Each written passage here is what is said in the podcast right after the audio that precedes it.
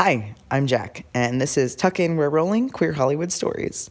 I know that I promised that this week we were going to talk about the sapphic holy trinity of Greta Garbo, Marlene Dietrich, and Katharine Hepburn, but I made a new discovery while I was digging through Pride posts on Tumblr, and I thought that maybe instead of talking about some big names that everyone is already at least a little familiar with, I might put off talking about these actresses uh, to focus on someone behind the camera.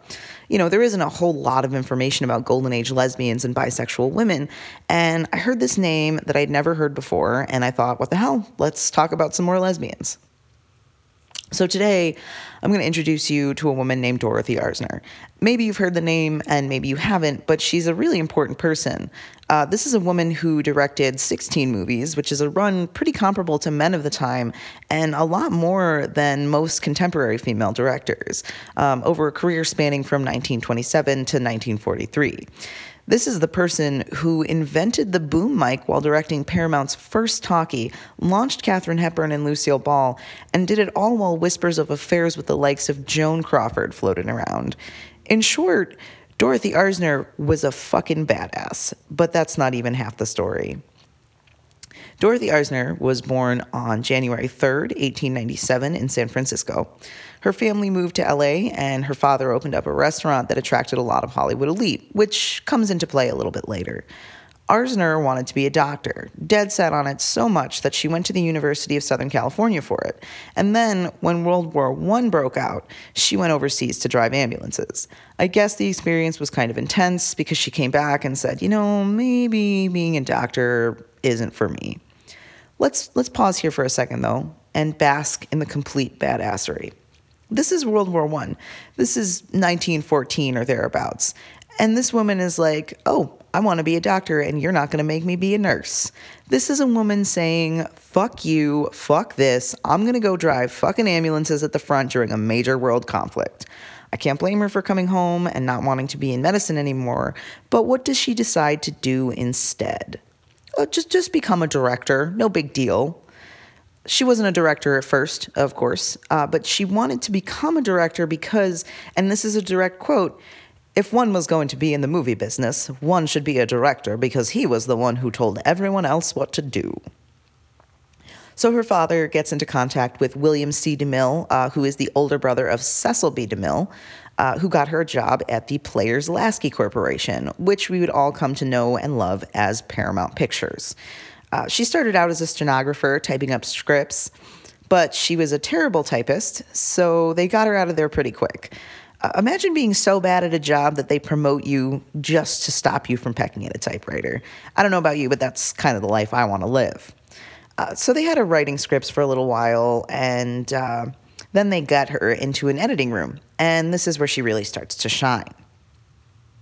So she edited a film called Blood and Sand in 1922, which starred our friend Rudolph Valentino.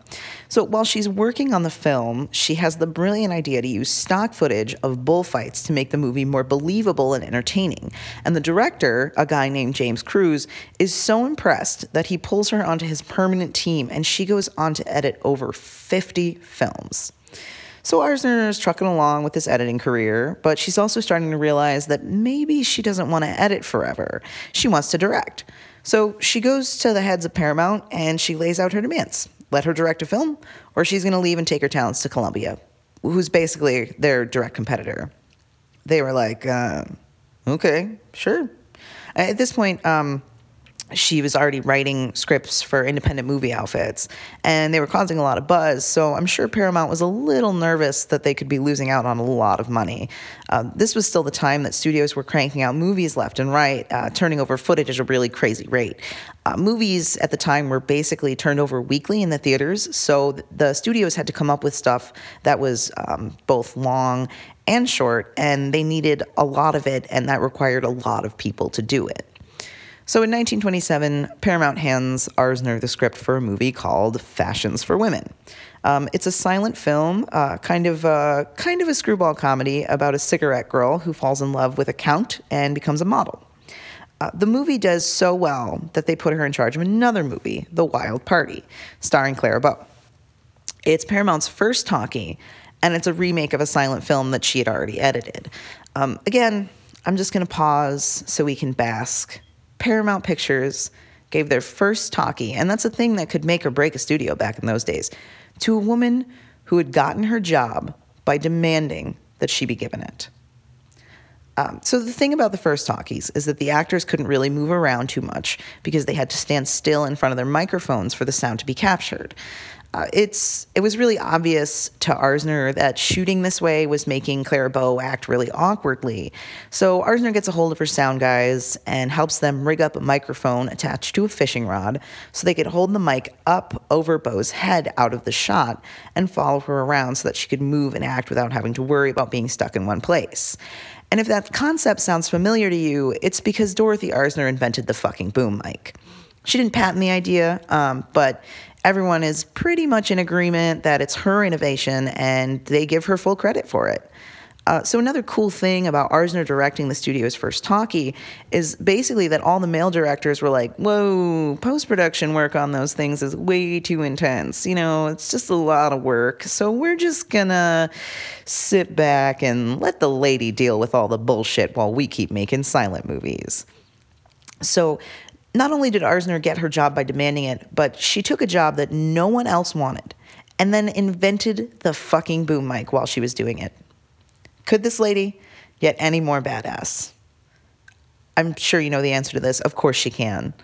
So, The Wild Party is a pre code film. Uh, it's a little raunchy and it's a little racy and it's set at a girls' college. Um, and this becomes a theme in, with Arzner's films. Uh, she does a wild woman thing with girls misbehaving, um, even after the Hays Code comes along and ruins everything. Clara Bow's star and her particular style started to fade with the coming of the 30s, so Paramount nudged Arzner into directing melodramas. So she did it, and she did it really, really well. In 1930, she directs a movie called Sarah and Son, and it gets actress Ruth Chatterton an Academy Award nomination. Uh, in 1931, we get Honor Among Lovers, and it has some big names in it Fredric March, Claudette Colbert, Ginger Rogers. You know, Arzner really isn't messing around here.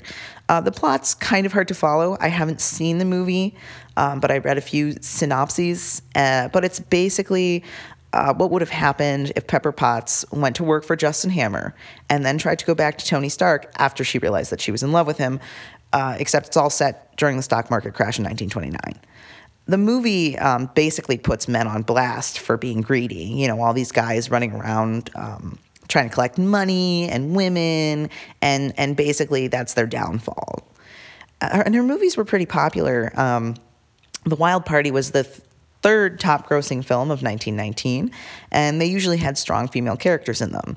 Arzner had a way of directing women in films that showed them as real, complete, complex people, and the studios actually decided to capitalize on that. Uh, they advertised her movies as uh, women's romances made by a woman.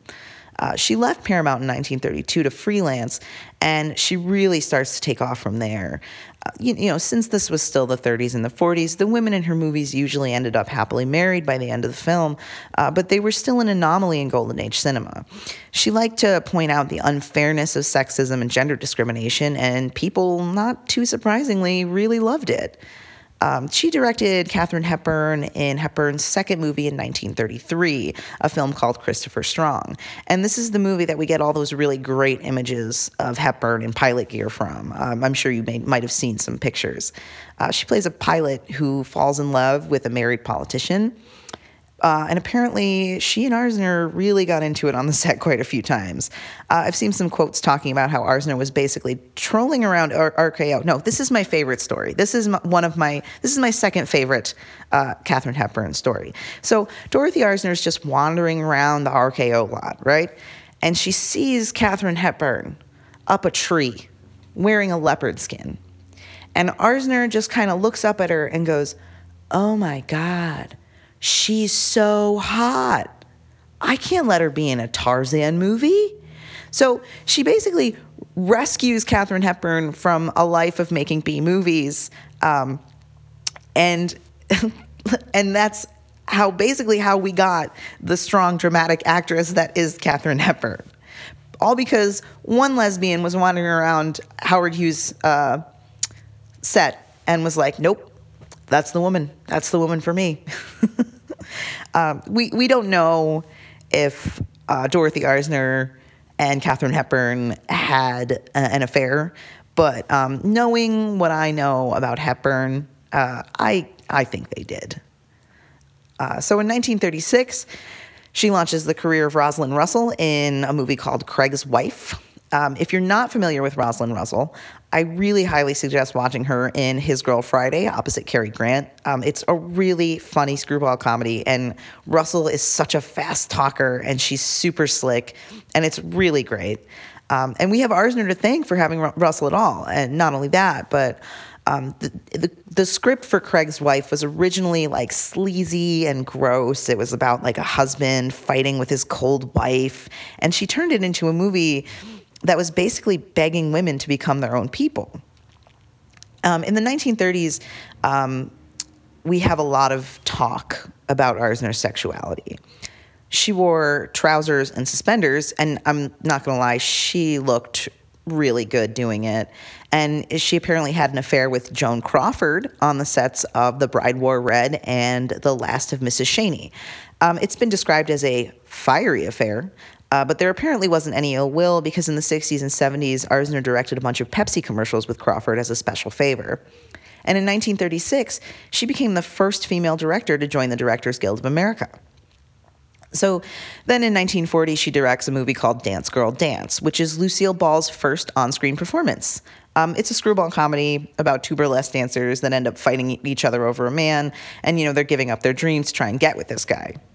So Maureen O'Hara plays the other burlesque dancer, and she gives the audience a dressing down about gaping at her. And this is a character who has to perform to make her way in the world, and she's not ashamed of it. There's a lot of lesbian subtext in the movie, uh, like in most of Arzner's movies. Uh, you know, some sly glances, and the fact that uh, Ball and O'Hara's characters really obviously want to be together, but they misplace this desire uh, onto a man. Arzner directed her last film, First Comes Courage, in 1943. It's a pretty typical wartime story, except it's totally about a lesbian spy who runs away with a nurse after her husband dies. Um, it wasn't nearly as commercially successful as her older films, and Arzner was dealing with a pretty serious case of pneumonia at the time, and these are all kind of agreed upon reasons why she didn't continue directing. Um, she made a few training films for the Women's Army Corps, uh, but after that, she was kind of done with features film, feature films. Uh, like I mentioned, she made some commercials with Joan Crawford, and she did some other commercial work. Uh, she also went on to teach film at UCLA, where she taught, get this, Francis Ford fucking Coppola. Uh, in the 70s, she told a reporter that Louis B. Mayer had killed her career by spreading word that she was, quote unquote, difficult, which is, as far as I'm concerned and as far as I know, Louis B. Mayer's code for very, very gay. Uh, Arzner lived with her partner, Marion Morgan, for 40 years. Um, I've found conflicting reports on whether or not Arzner was, was out about it, but I think it's a pretty agreed upon fact that she was openly with Morgan, but not necessarily publicly out. Uh, Morgan was a dancer and a choreographer. Uh, she had a dance troupe called the Marion Morgan Dancers, which was mostly made up of women. Uh, they did a lot of vaudeville work, and then when they were hired, uh, then they were hired to do some dance sequences in Hollywood films. And Morgan did a lot of choreography for Arzner. They actually met on the set of Fashions for Women, which, if you will remember, was Arzner's first film, and they moved in together in 1930. Again, this is the last time I'm going to do it, but we got to pause and let this sink in. These two met and fell in love and decided to move in together in 1930. Uh, they lived together until Morgan died in 1971. But Arzner was apparently a gardener, and she gushed about the roses that they grew in their garden. And they had these beautiful parties and invited people like Marlene Dietrich. And Arzner might have had affairs uh, with people like Billie Burke and Alla Nazimova, but she went home to Marion every night. Dorothy Arzner died in 1979 at the age of 82, and she left behind a legacy for the women that came after her. She was a prolific director and she refused to live life on anyone else's terms. And, you know, not only that, but she was a great director, not just a great female director, but a great director.